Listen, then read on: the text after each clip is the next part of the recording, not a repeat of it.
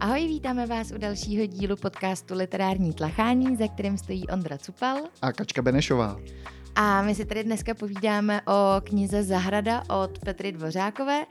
A teďka posloucháte díl bez obalu, takže my konečně o, můžeme prozradit věci, které jsme předtím nemohli a, a promluvit si o té knížce fakt na rovinu se vším všudy, tento, i se spoilerama. Tentokrát jsme za to moc rádi, protože jestli jste poslouchali náš uh, díl uh, s obalem, s obalem, děkuji, pořád se mi to plete, tak uh, víte, že jsme tam kličkovali jako uh, když se řidič učí řídit mezi kuželama.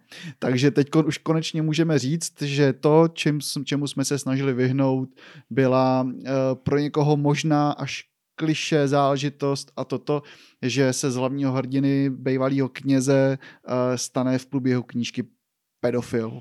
Nebo lépe řečeno vlastně si to uvědomí hmm. uh, poprvé v plné, v plné váze až, a se vším všude, co to, co to obnáší. Až v průběhu té knížky. Což byla situace chvilka, při který uh, předpokládám mnoho čtenářů uh, dalo oči v sloup.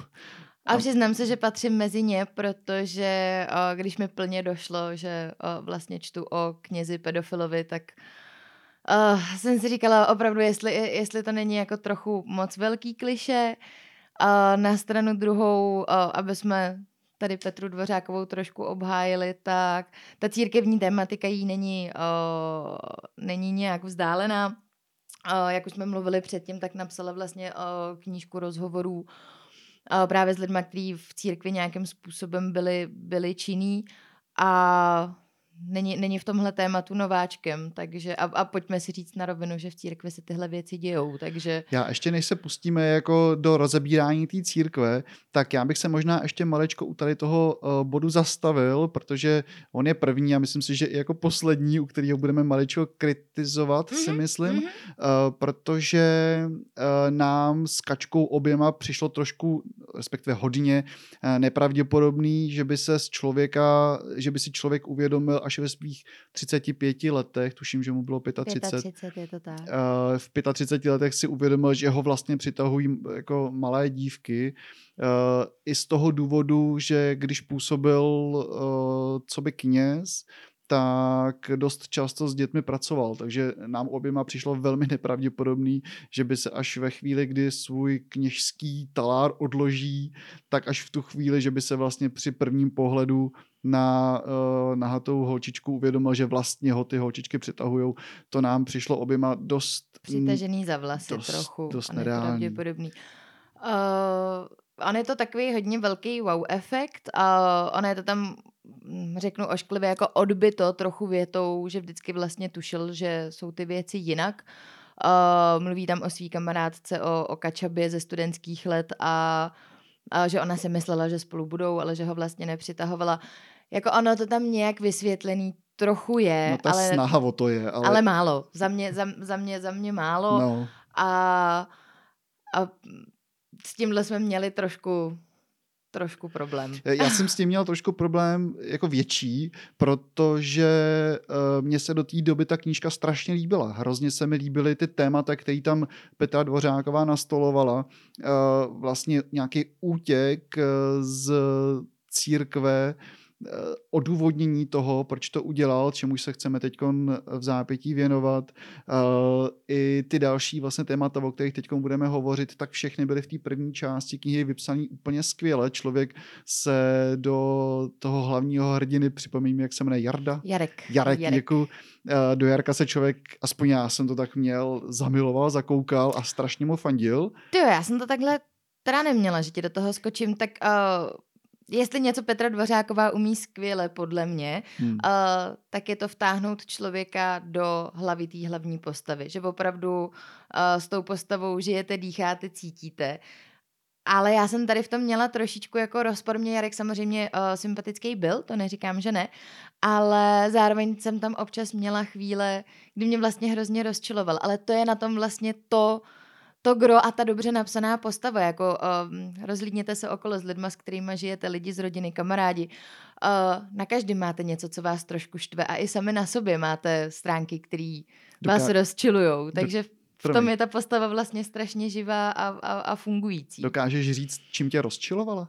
A rozčilovala mě tím, že on v některých těch pasážích je až ufňukaný, jo, až takový, moc. takový zženštilej. Jo, jo. Uh, a mě to trošičku jako rozčilovalo, ale, ale říkám, za mě, za mě tohle je i známka dobře napsaný postavy. Nemůžete Aha. s ní souznít a nemůže být napsaná jako totální kladák, vždycky tam musí být i ty věci, které vás štvou. Mě byl sympatický proto, že se podle mýho rozhodl k něčemu, k čemu úplně není snadný se rozhodnout. Že on uh, poměrně dlouhou dobu na člověka dlouhou dobu studuje, uh, žije tím duchovním světem, je v nějakým pohodlí, který mu vytvářejí uh, farníci. Přesně tak. A najednou se rozhodne, že z toho chce odejít pryč. Ale uh, k tomu se budeme věnovat těm uh, v, dalších, v dalších částech podcastu. Uh, pojďme teď se možná podívat na to, uh, proč vlastně z té církve chtěl odejít a e, já jsem si připravil takový jeden úryvek, který to podle mě pěkně e, zhmotňuje e, v jednom takovém trošku delším odstavci. Takže, takže cituju, je to pasáž, ve který si povídá s biskupem, který se ho snaží ještě přemluvit k tomu, aby se do svojí kněžské služby vrátil. Tak a tohle to, to, co budu číst, tak není sice uh, dialog, respektive monolog, ale je to vlastně to, co se mu odehrává, uh, Jarkovi se odehrává v hlavě. Takže cituju. Když jsem se tenkrát odvážil při kázat o tom, že homosexualita není nemoc a že invaze trans- transgender lidí, jak o tom krátce předtím mluvil jakýsi hostující fadář, opravdu nehrozí který si z farníků tu ještě za tepla běžel prásknout Jindřichovi a ten to při nejbližší příležitosti donesl biskupovi. Hm, kámoši. Ani jednoho z nich nezajímaly nějaké odborné argumenty, na to lidskost. A já byl ten největší zrádce, když jsem co by kněz nebojoval za to, že tihle lidi musí žít doživotně v celibátu. Pokud teda nechtějí spořádaného partnera a osm dětí. Jenže ve skutečnosti mi pak už nešlo o tyhle lidi. Byly mi jedno, stejně jako ostatní. Já jsem to jen jako vzdor proti těmhle spravedlivým majitelům pravdy. Ty spravedliví majitelé pravdy, to je o, hrozně trefný označení. A, a myslím si, že s tím spousta lidí souzní, protože uh, aniž bych se jakkoliv, aniž bych jakkoliv chtěla generalizovat nebo se dotknout jako věřících lidí, tak uh, to často tvoří jako příkop mezi věřícíma a nevěřícíma lidma. Právě to, jak věřící lidi občas mají tendenci se na ostatní dívat maličko blahoskloně a trochu z vrchu uh, s nějakým vědomím, že oni vlastně tu pravdu našli a oni ji mají. Uh, že mají univerzální pravdu, kterou se dočetli v Bibli respektive v chování Ježíše Krista. A uh, dost často si myslím, že zapomínají na to, že každá životní situace může přinášet velké množství uh, potenciálních řešení a ne všechny, ne na všechny Ježíš dal recept. A že neexistuje univerzální pravda a, ano. a cesta. Ale tím jsem se vlastně nechtěla uh, rozhodně dotknout jenom věřících. Myslím si, že to obecně funguje mezi, uh, mezi různýma skupinama lidí. Hmm. Tohle to se dá mnohem víc jako generalizovat, promiň, že ti do toho skáču. Ale uh, to můžou být lidi, kteří jsou zcestovalí a dívají se z vrchu na lidi, co, co jako zůstávají doma, nebo uh, lidi, kteří mají zkušenosti uh, s vedením podniků nebo lidí ostatních uh, v nějakých manažerských pozicích a můžou se dívat z, z vrchu na lidi, kteří řekněme, v vozovkách eh, vykonávají jako práce, které nemají tolik obecný prestiže nebo společenský mm-hmm. prestiže. Zkrátka tohle se může stávat v mnoha uh, vrstvách lidských. Nemusí to být jenom to, uh, jenom to na co jsme, uh, na co jsme naráželi. Uh, když se vrátíme zpátky k tomu tématu, tak tady jde o to, že uh, v té knížce uh, tohle je jeden z důvodů, proč eh, se Jarek rozhodne, že z té církve prchne. Přesně tak. Přesně tak. A myslím si, že v, v tomhle tom směru vlastně se Petra Dvořáková dost trefil, te, trefila ten, ten hřebíček na hlavičku, hmm. že opravdu dokázala uh, dát důraz na to, co spoustě lidem může vadit a pro někoho z církve to může být i důvod, i důvod vlastně odejít. A u toho Jarka uh, je to za prvý tohle chování uh, lidí z církve, zároveň uh, on si sám uvědomuje, že tu víru vlastně nemá a že byť tomu na začátku hodně věřil, tak ty lidi, ty jeho ovečky už jsou mu vlastně trošku jedno. Hmm. A že se necítí dobře, že ty lidi v něm vidějí jenom faráře a nevidějí v něm vlastně toho člověka, kým on je. A já si tady teda taky dovolím citovat pasáž, která mě se hodně dotkla. A je to ve chvíli, kdy uh, za ním na návštěvu vlastně po tom, co odejde z té farnosti, uh, přijede Broněk s Hankou, což jsou jeho tehdejší přátelé z farnosti, uh, o kterých on si myslel, že jsou opravdu přátelé a že ho skutečně vidí, ale ukáže se, že je to jinak. Takže cituju. Prostě už nemůžu. Ne teď, poslední dobou. Nejmín tři roky. Jsem úplně prázdnej, nevěřím ničemu. Nic mě tam nenaplňuje, jsem úplně mimo sebe. Zkusím jim to nějak vysvětlit. Hanka na mě chvíli nechápavě kouká. Jak jako mimo sebe? Prostě nežiju to, kým uvnitř sebe jsem. Snažím se nějak popsat svůj stav, ale sám cítím, jak jsou na to slova krátká. A kým jako uvnitř sebe si? Zeptá se Broněk a někde vzadu cítím posměch. Jakoby moje problémy byly jen pseudobolístky rozmazleného haranta – oproti tomu, co musí řešit chlap od rodiny. Jenže stejně mu neumím odpovědět. Jak někomu vysvětlit pocit, že sám v sobě dobře nesedím, že pořád, nikdy a v ničem to nejsem skutečně já. Nežiju to, co potřebuju, ale ani nevím, co vlastně potřebuju. Konec citace. A tady si člověk poslechne tuhle tu citaci, tak si uvědomí, že to, co udělal, tak uh, bylo jako jediný správný řešení a i proto jsem mu tolik fandil. Jo, jo. jo. Že jako potřeboval, potřeboval utíct. Uh, pardon. To, že nakonec uteče, ale bohužel uh, otevírá nový problém, jakýsi, jakýsi osamělosti, protože, jak už jsme se toho dotkli, tak v té eh, v tý farnosti ho všichni viděli jako někoho, eh, jako eh, posla té pravdy, posla zpráv, který nám tu zanechal Ježíš. A teďka najednou se ocitá jako, jako no one, jako nikdo prostě. Vlastně přijde do uh, rozbitého domu, kde nefunguje elektřina, voda, uh, je totálně zarostlá zahrada. A všechno si musí zařizovat sám? A na všechno je sám. Uh, nemá samozřejmě ten příjem, farníci mu nevaří večeři a, a najednou se z někoho stane nikým hmm. a je to opravdu celý na něm. A je tam je to vlastně další podle mě nosný téma té knihy a to je osamělost. Osamělost té hlavní postavy, ať už v té první půlce knížky, kde je osamělej právě skrz to, že by měnil vlastně ten svůj život a začíná od nuly, hmm.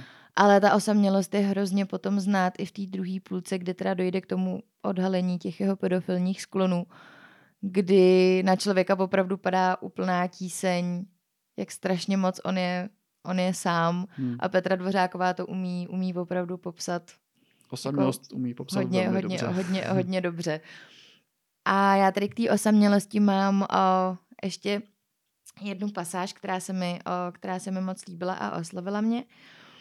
A, a je to ve chvíli, kdy, kdy Jarek pracuje na zahradě. A za chvíli země i v té zimě je pot a funím jako lokomotiva. Ještě chvíli se ale přemáhám a snažím se nezastavovat. Připadá mi, že čím víc se dřu, tím víc ze mě spadává všechno to ponížení, které jsem zažil od Jindřicha, od ředitelky, od všech těch spravedlivých, kteří mají ve svém životě vždycky jasno.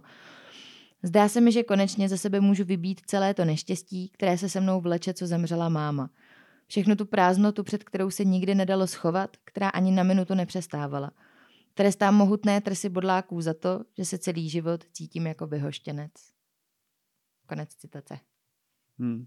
Tady se dostáváme k ještě jedné věci, která byla zmíněna v té citaci, a to je to, že nepochází taky úplně z funkční rodiny, a protože maminka umřela velmi brzy a z tatínka se stal alkoholik a vlastně ten tatínek je poslední postava, a poslední člověk, mm, která mu ještě zbyla, protože prarodiče jsou po smrti a, a ten táta je vlastně jako jediný, ale on vlastně moc nefunguje a já bych uh, si zase dovolil ještě jednu, uh, ještě jednu citaci, na který jako si poukazuje, že i ten poslední člověk, který tam zbyl, ještě předtím, než potká uh, ty svoje sousedy a, a toho pana doktora, tak jak vlastně je člověk jako osamocený, i když, i když vlastně má pocit, že někoho má, tak Cituju, je to, a ještě abych to trošku uvedl, je, je to krátce po tom, co si telefonuje s tím svým tátou.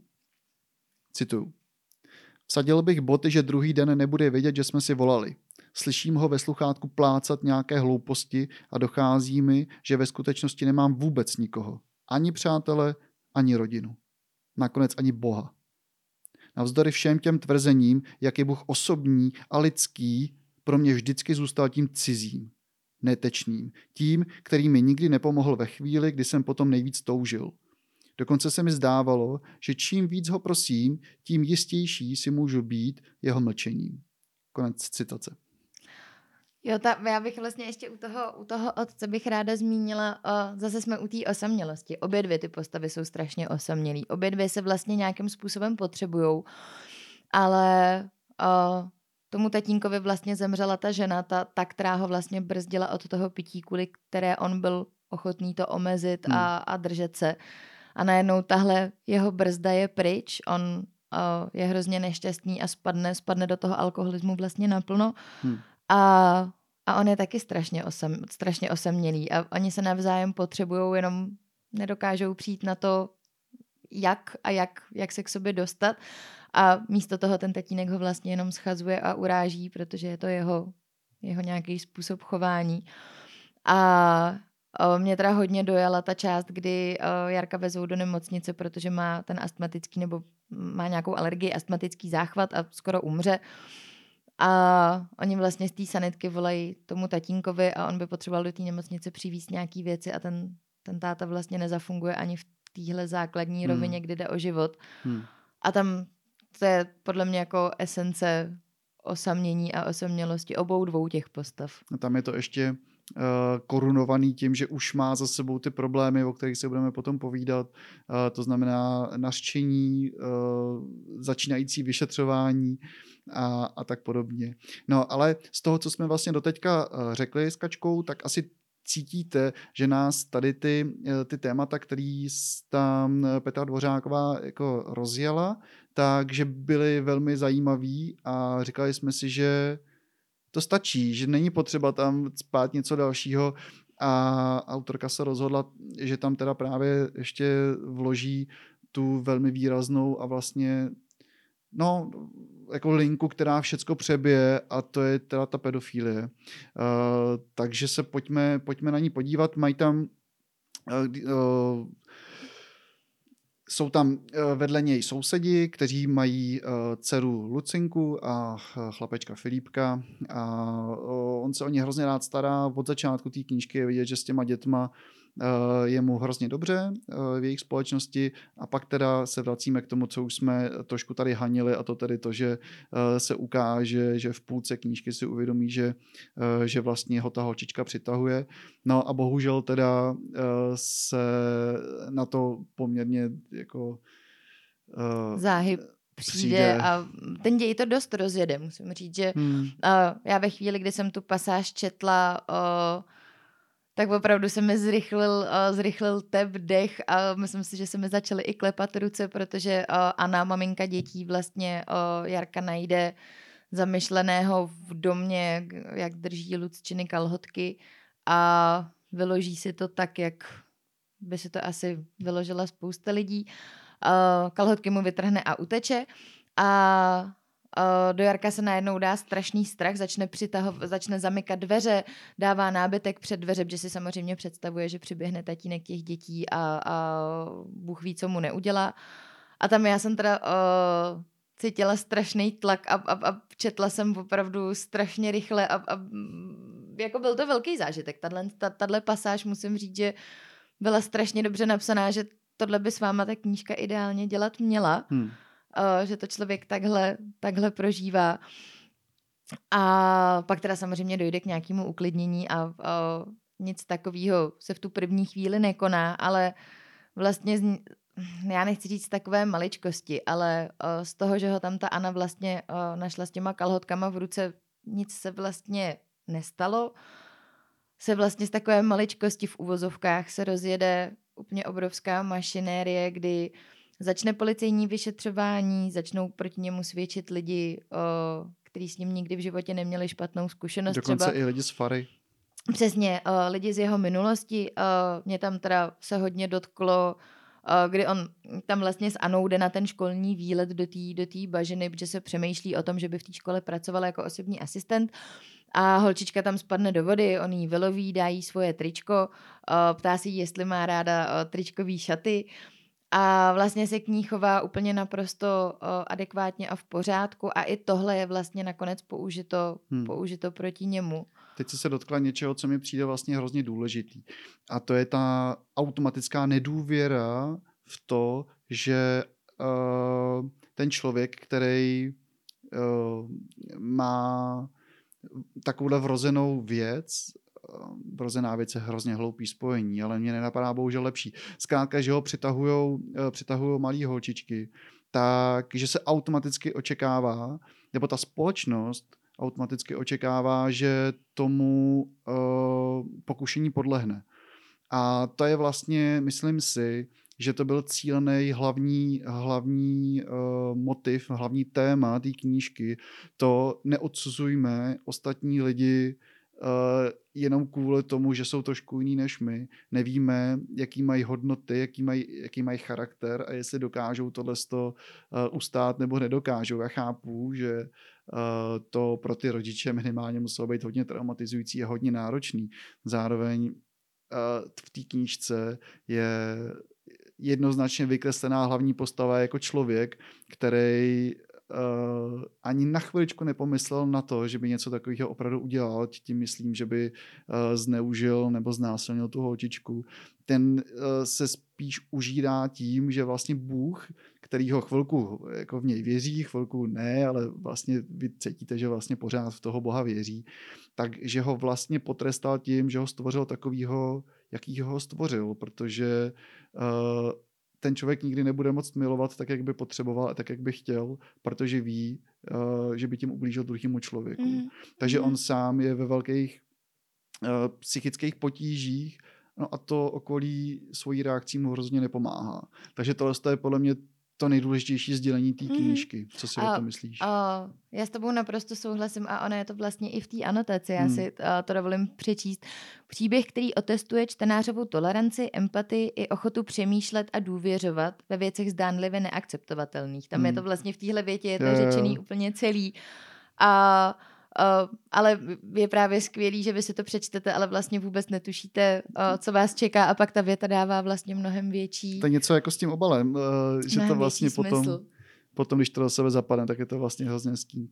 Uh, já bych pak ještě vlastně chtěla zmínit, uh, že ty věci, o kterých mluvíme, tak jsou uh, taky hrozně trýznivý, hrozně smutný hmm. a uh, já bych ale chtěla vypíchnout i to, co tomu Jarkově třeba pomáhá, což je právě na začátku ten, uh, než se to celý pokazí, ten vztah s těma sousedama. On vlastně poprvé zažívá ten pocit, že ty lidi nevědí, že je kněz nebo farář a tak k němu přistupují a vidí skutečně jeho, hmm. že si s ním vlastně jakoby nejdřív povídají přes ten plot, pak on chodí k ním, oni za ním a... To byl vlastně ten druhý důvod toho, proč z toho kněžského, z té kněžské povinnosti vystoupil. To bylo vlastně tohle, že ho viděli jenom jako kněze mm-hmm. a ne jako jeho jako člověka, to je pravda, to jsme ani nezmínili. A najednou, a najednou konečně to... vlastně hmm. má, o, má to svoje zázemí, po kterém celou dobu hmm uh, prahne, dokud teda mu uh, pán Bůh nehodí další klacek pod nohy.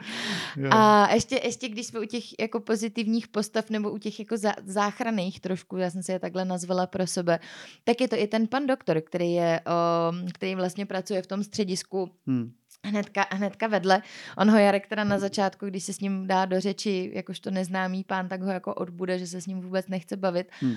A potom vlastně, když vyhledá lékařskou pomoc poté, a já si myslím, že oni se možná poprvé potom uh, v té ordinaci vidí, uh, když právě tatínek Lucinky mu vlastně dá dá pěstí, tak on se poprvé vlastně odhodlá jít do toho střediska a tam mm-hmm. potká tohohle pána, který ho vlastně odbil a on je to pan doktor a ukáže se, že je pro další příběh vlastně No, hodně důležitý. Jako hodně, hodně důležitý a... I když tam nevystupuje příliš, tak na konci se hraje vlastně podstatnou roli. Mm-hmm. Mm-hmm.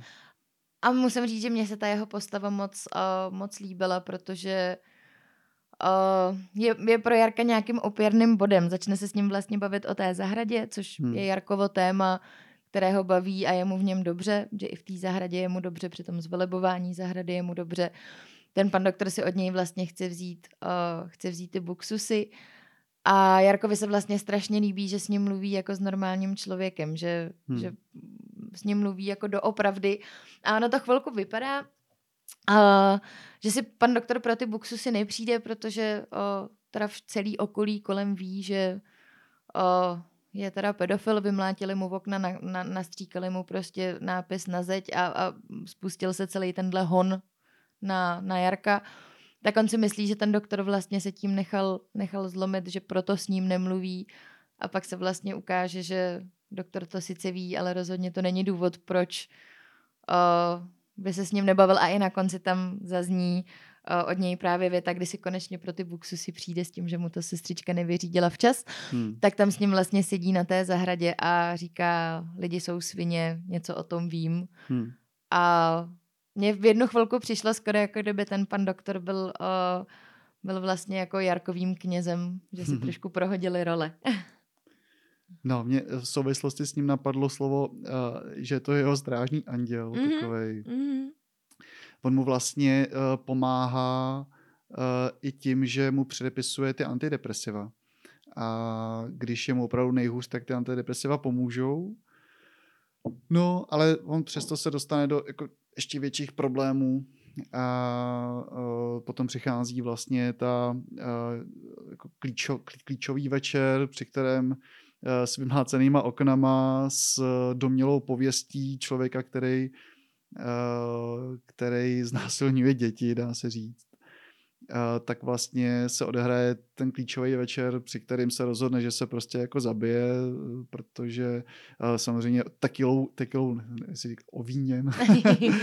tekilou posilněn, posilněn nebo oslaben případně. No, tak se rozhodne, že se zabije. A už jsme se s Kačkou shodli na tom, že vlastně jsme se toho trochu báli, protože by to trošku kopírovalo vlastně finále knížky Vrány, na kterou nedáme s Kačkou dopustit. A jsme rádi, že se to nestalo a nestalo se to díky tomu, že si vlastně odpustil, sám sobě dokázal odpustit. Já ti do toho ještě skočím, mě tam moc vlastně líbila ta symbolika. Ono to, co ho zarazí od toho, aby se oběsil, hmm. uh, je vlastně to, že tam vidí ten Lucčin růžový míč, který předtím někam kopnul, dlouho ho nemohli najít, byl s tím jako hrozn, uh, hroznýho mrzení. A on ho najednou jako po týdnech vlastně v tu chvíli, kdy se chystá k sebevraždě, tak ho vlastně uvidí, že je tam někde zapadlý. Hmm. Tahle symbolika uh, se mě hodně dotkla. Co měla znamenat ta symbolika, co myslíš? Uh, já si myslím, že to byl právě první krok k tomu, aby on si vlastně odpustil. Mm-hmm. Aby byl ochotný vůbec přemýšlet o tom, že si odpustí. Mm-hmm. A uh, to je pro mě vlastně závěr, uh, závěr té knížky. Dokud se neodpustí on sám, tak to nemůže udělat vlastně nikdo jiný.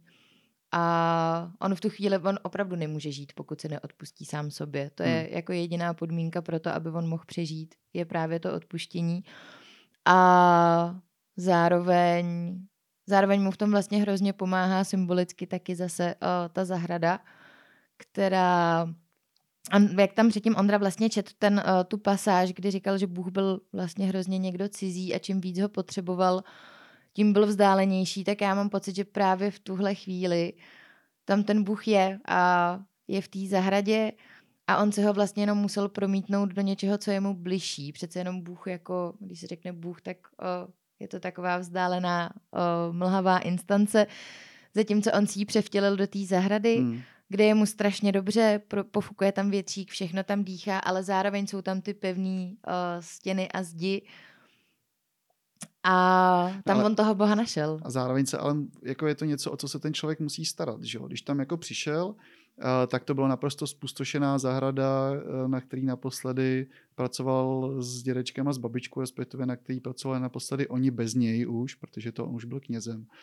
Ale eh, zároveň to bylo něco, o co se musel starat, aby to nějak vypadalo, což má symbolizovat podle mě taky ten vztah s tím mm-hmm. Bohem. Mm-hmm. To, co Kačka popisovala uh, s těmi mantinely a tak podobně, tak uh, to je poslední část knížky, kterou budeme dneska citovat. Jsem ti trošku ukradla citaci, omlouvám Úplně se. v pořádku. Já to jenom pocitu, protože na tom jsme se shodli, že vlastně uh, zaprý, že se nám ta pasáž líbí, je kratoučka a zároveň, že to naprosto krásně symbolizuje to, co má symbolizovat ta zahrada v Jarkově životě. Takže cituju. Pozoruju zahradu, jak se tu všechno pohupuje ve větru, jak to tu dýchá, navzdory tomu, že je to skryté a sevřené do kamenných zdí. Napadá mě, že možná tohle je ta skutečná svoboda, kterou má přinášet víra. Člověk v ní může dýchat, i když jej tak pevně ohraničuje. Konec citace. To si myslím, že je krásná citace na závěr. A přesně tak.